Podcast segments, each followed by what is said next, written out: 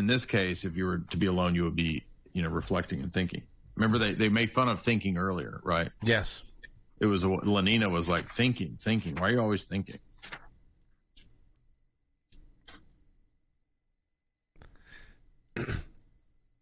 Yes, indeed.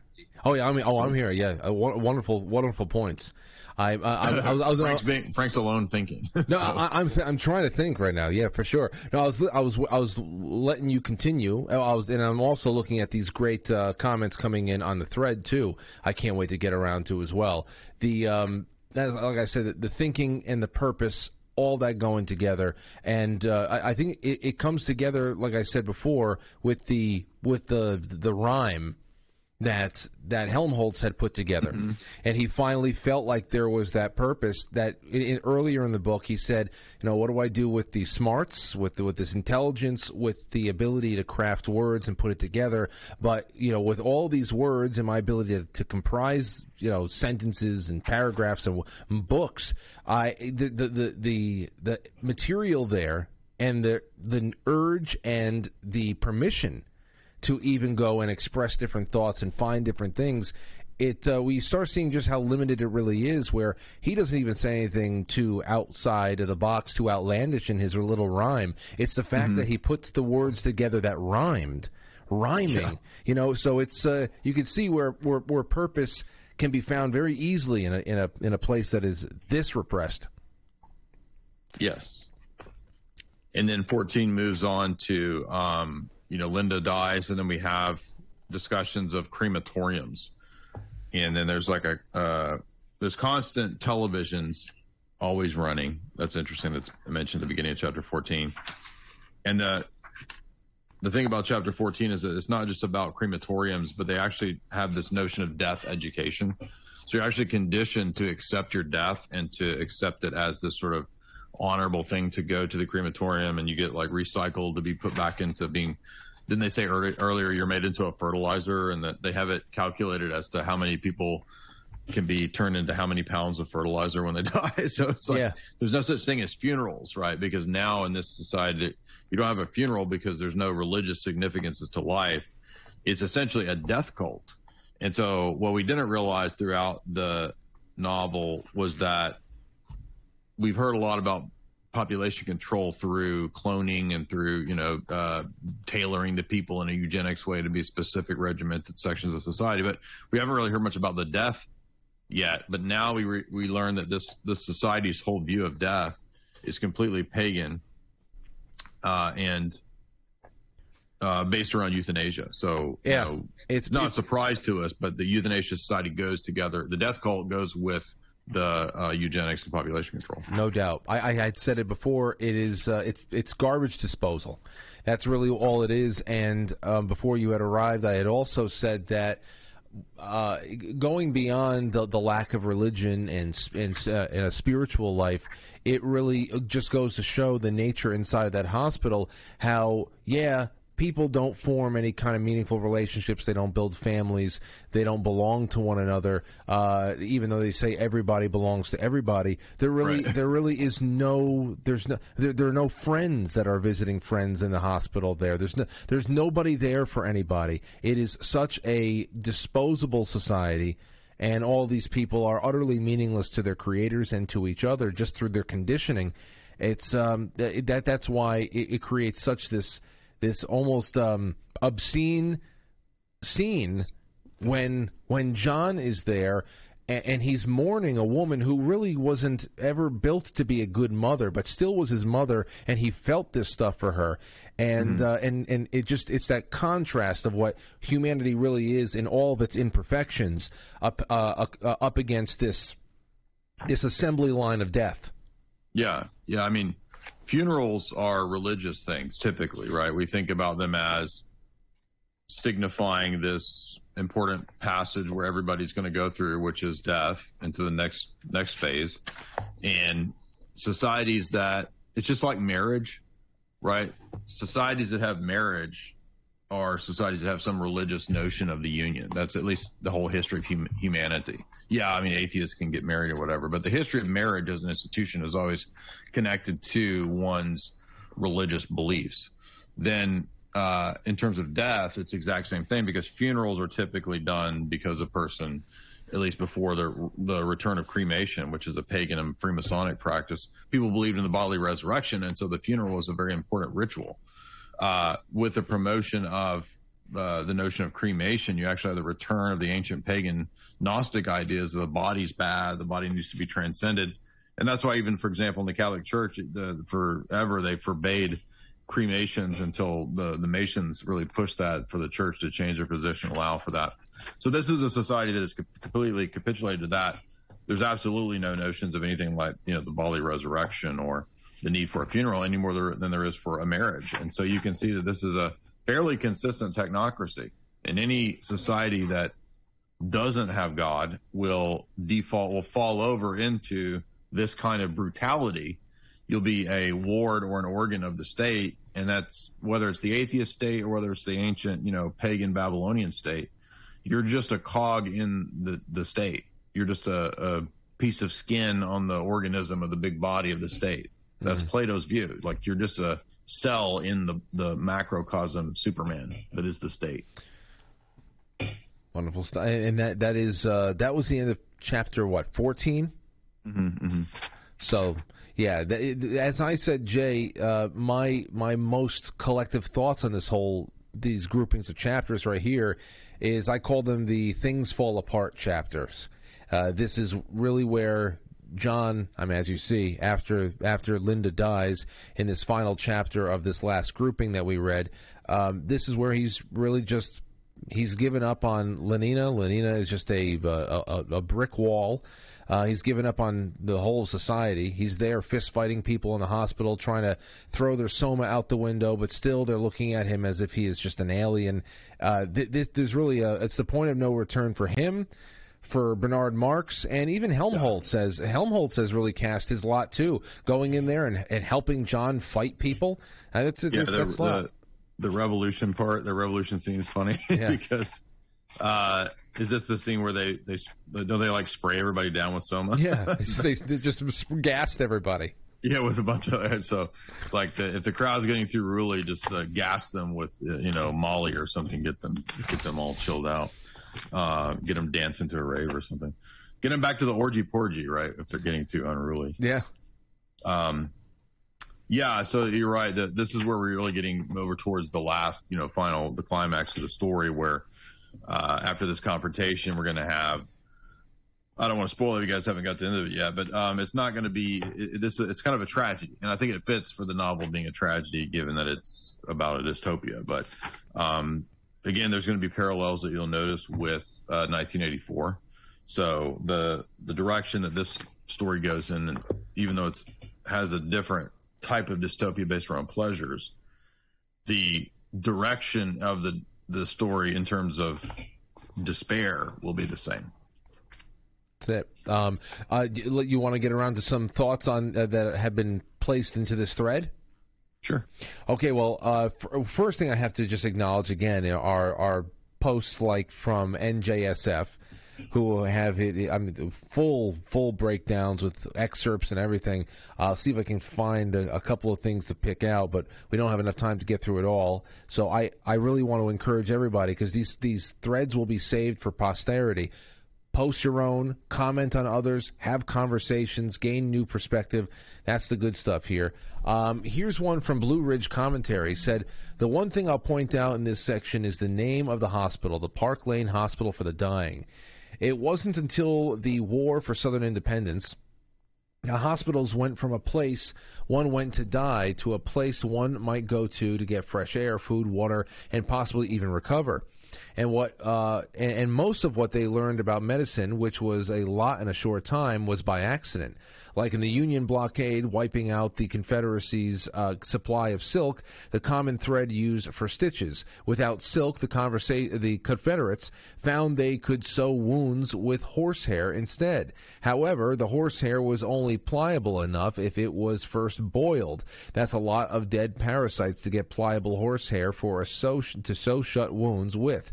Anyhow, I reckon COVID ventilators got us back to hospitals being a place where one goes to die. At least if they can, they'll kill you. And I, I that's why I said in the opening of this of that chapter right there, I believe that we have gotten so f- close to reestablishing that world. Well, and, and for a time there, under the COVID protocols, uh, if you went to the hospital, you were all alone. You were all alone um, next to strangers in in uh, you know in isolation. You wouldn't be able to talk to anybody. You were drugged up. You had nobody to advocate for you. So for at least a year and a half, from 2020 until about 2022, we really were living in that world of a, a preview of this kind of of yeah. It was terrible. Yeah, it's a medical scientific dictatorship that's a technocracy in this novel. And you're absolutely right. We got a taste of that because they started rolling out a lot of the automated um, AI and all that as a result of COOF. That was in the lockstep document that when uh, the COOF happened, when the big scamdemic happened, they would roll out um, more and more automation because it would be justified under the fact that everybody needed to be distanced from everybody and everybody needed to be at home, stay at home, save lives. Remember all that? Yep. And so there's this weird contradiction that's intentional between you're never alone. You're always with people, but you're always alone because you're never connected to pe- people with any direct connection. And that's part of the control mechanism of the society by design. So I do like that um, Huxley mentioned that. And I forgot to mention too when we were talking before the death education in that last chapter. Uh, death education is a real thing. Like they were pushing that at Columbine before the Columbine stuff. That school had was one of the first to really uh, push uh, testing out death education on teens, which shocker, right? Like leads to people then committing uh, unaliving themselves.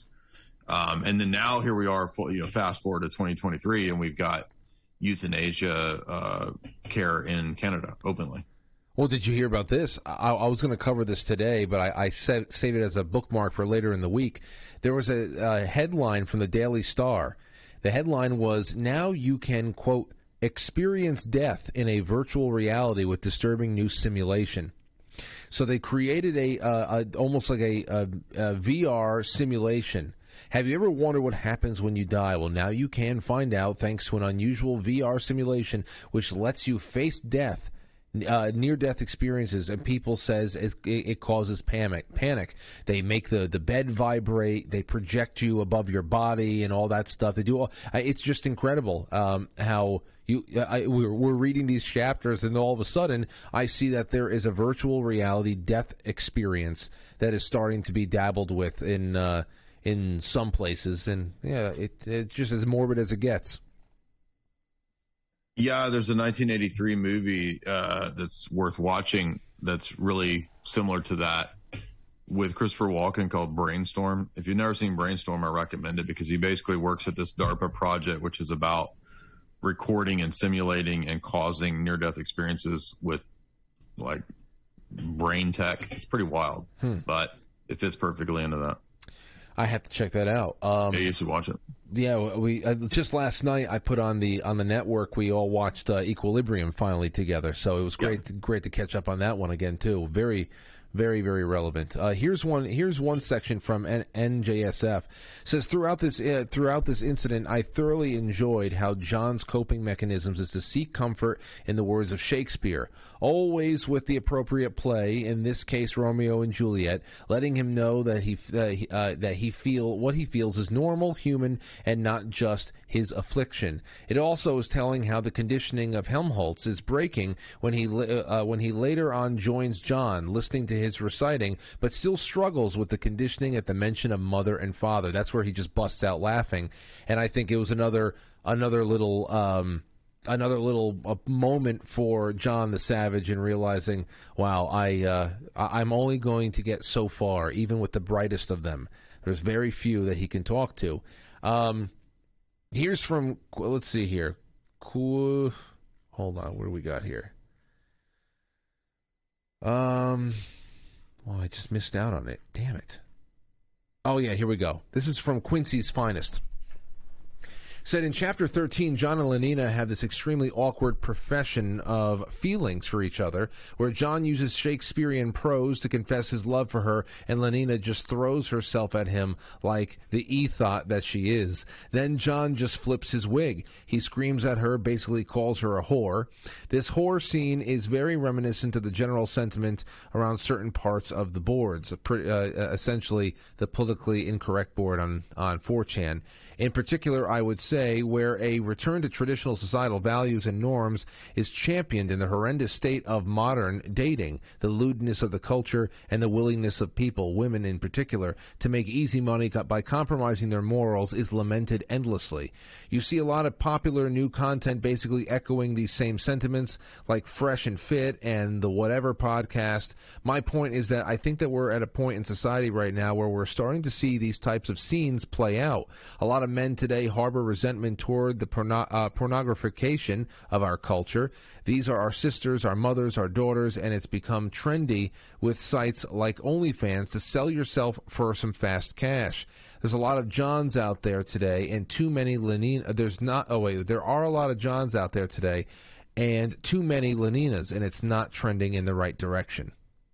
Yeah, I mean that's a great point too. We forgot. I forgot to mention or think about the pornification of society. That's exactly the society that that he predicts in Brave New World.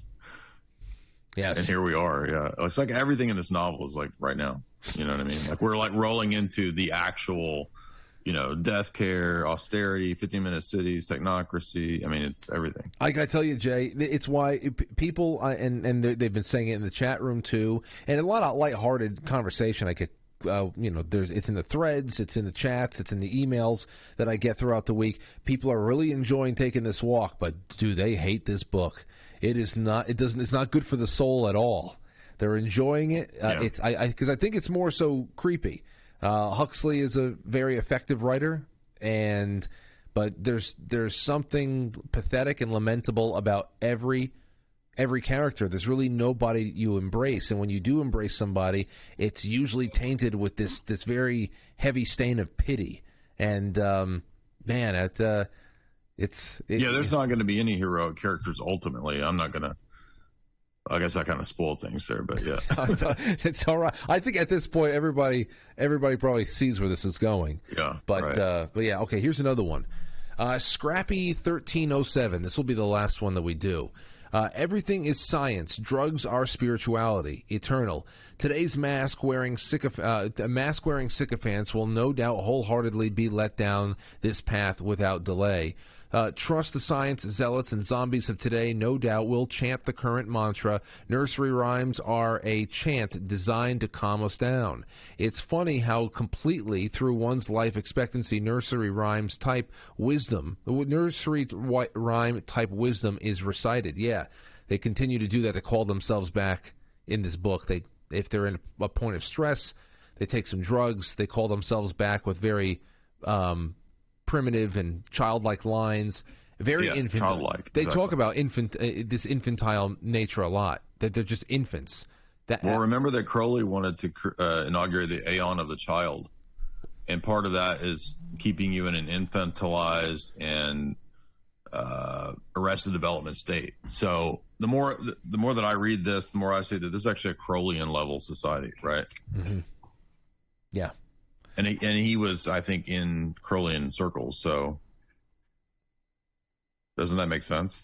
It does. What do you think? Oh, it does. It, it no no doubt does. And now well, that and, and we had that. Remember the imagery of so the orgy porgy is like basically kind of like a sex magic ritual, and then we have the statement that uh, Mustafa Mond is kind of like this pedo image of Christ, right? Like a blasphemous pedo apostle. Remember that? I can't wait to. I, I, forget how he ends up. Well, obviously he's not going anywhere. can't be. It can't be. But well, but what I'm saying is like that's Crowleyan, right? To take something like that and deface it with uh, pedo stuff, right? Mm-hmm.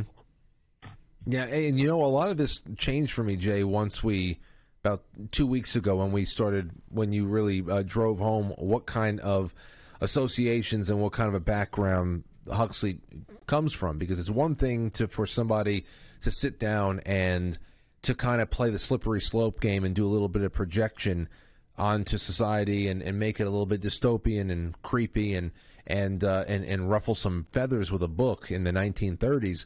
It's a it's another thing to have these associations and um and and and and and in the afterwards almost feel like it could be an apologetic in some way or just some sort of a hey uh, you know I'm appeasing karma right now I'm telling you we're coming and yeah yeah for you to bring up Crowley and for this to be all all very very similar timing and timelines and, and outlook it's it fits together uh, eerily enough. It does.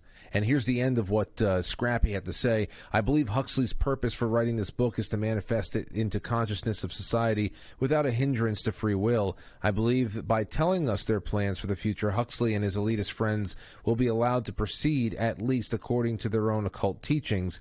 Anyway, th- that must be the, the karma point. Anyway, those are my thoughts. I'm completely enjoying this experience, even though I slacked off for a couple of sessions. Well, it's very easy to, to catch up. Uh, Jay, take it away. Uh, what was his last comment? He just said, "Oh, actually, you know, it, it's a little bit more what we were saying. How he he believes that he was just seeding this into the consciousness of society. Oh, he has motives again. Yeah, I don't know the motives. I just I don't think he was a good guy. Looking at um, not just connections because you could know a lot of evil people and be a good person, but um, you know, he he specifically mentions." Um, why he thinks you know LSD and all that's a good thing to promote. I don't think that's a good thing to promote. Um, he's involved in you know the circles of everybody working at the Tavistock Institute, UNESCO. Um, you know, as far as I can tell in the other books that he has, I don't I don't see anything that's virtuous or good about what he's up to.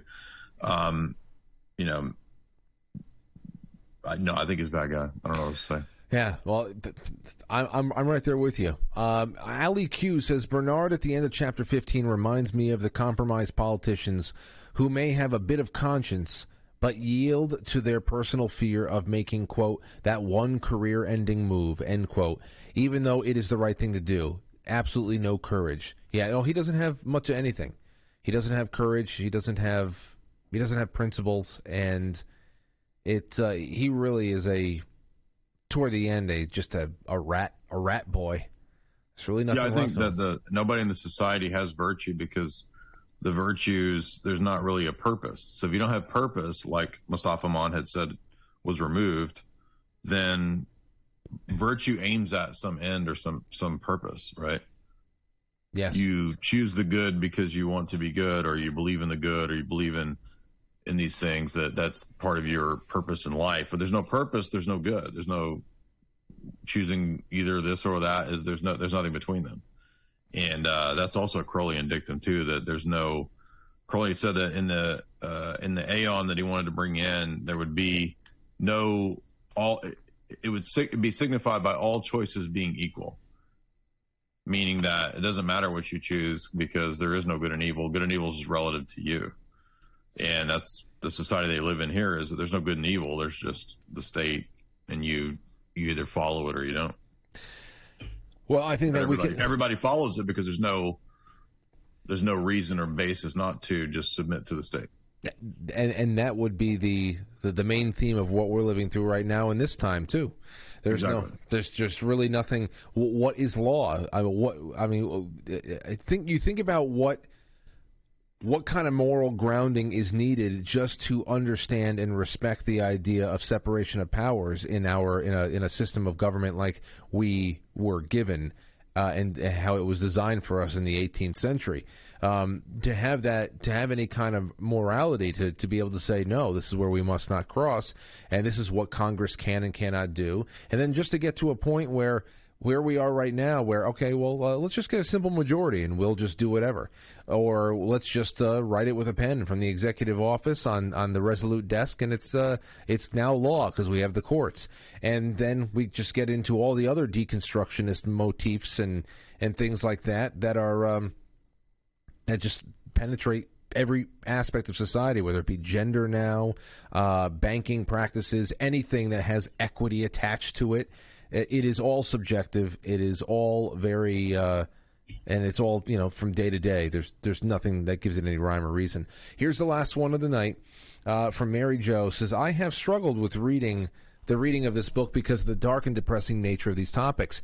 It may not be happily ever after reading, but I feel it is relevant and important to our lives and situations today.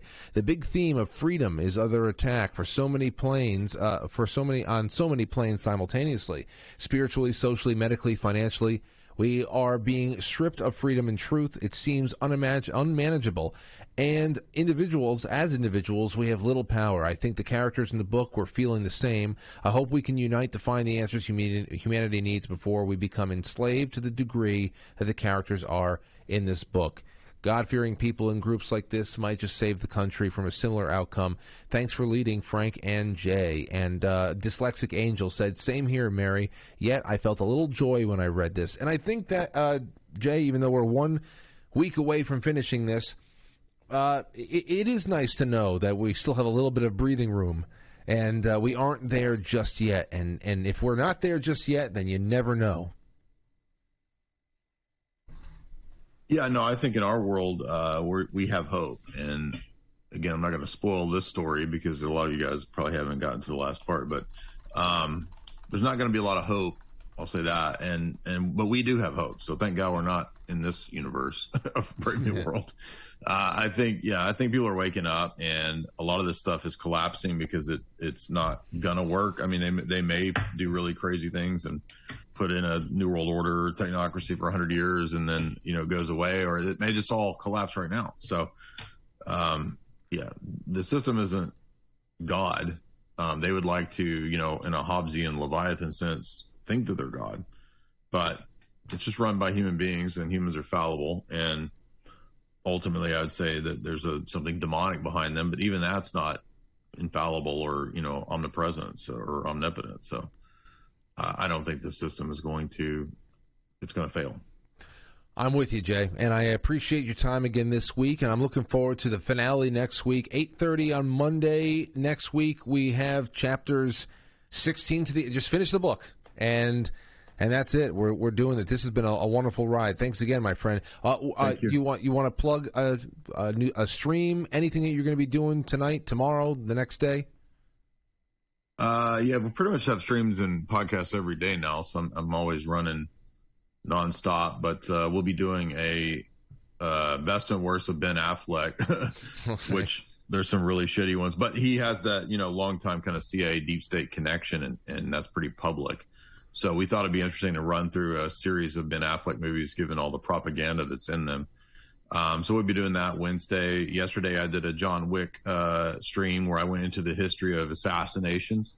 So, because you know John Wick's about a order of assassins. So, and then prior to that, I did a stream Monday or so, or or last maybe it was last Saturday or Friday about UFO alien psyop. We did a deep dive into Jonestown. Anyway, all of those are on the channel right now, and then we'll have some uh, you know like I said, some Ben Affleck propaganda di- dissecting this week. Excited, exciting! I-, I, can't wait to get all caught up with John Wick, and I'll have to ma- I'll have to make sure I watch your thing after uh, I get the the fourth one under my belt. Yeah, the history of assassins is pretty fascinating. It's, it's worth looking into. I will. I, I can't wait to do it. And uh, in the meantime, enjoy your week. We'll we'll be in touch, and, and we'll do this again next week. You too, Frank. Thank you, man. Have a good week. Thank you, Jay. All right, guys and dolls thank you again for everything. Uh, I want to thank Matt, seventeen seventy six, over there in the chat room on on Pilled.net, Foxhole. That's the creator of the whole website. He and the other Matt, the Mats, um, Matt Squared. They have worked so well and so hard alongside people like me. I don't know. I'm sure that they, they, they talk to a lot of people and they work alongside of the creators Many have been there longer than I have. But in the time that I've been there, we have worked so nicely in creating uh, ideas that can enhance the way that creators that broadcasters are able to go and uh, interface with their audiences. And this night is a testament. The private stream, I said, Matt, listen, I need to be able to have a place, and everybody does, to really disassociate themselves from YouTube. One thing that YouTube does very well private streams for exclusive content and you need to be able to make it so that people who aren't on Foxhole can still click a link and watch. And tonight, it's a success. So thank you so much, Matt. Um, I'm I'm really uh, looking forward to building more and more momentum for the network and this show on this on this platform going forward. I'll, I, it's always good to know it's a a reliable security blanket. It'll always be here. So uh, thank you guys and dolls. Go to quitefrankly.tv again. Foxhole. The guys at the network they are going to be launching it right now. 007 Quantum of Solace. It's Mystery Movie Monday. Don't go to bed yet. I'll be in the chat room hanging out with you before long. Good night.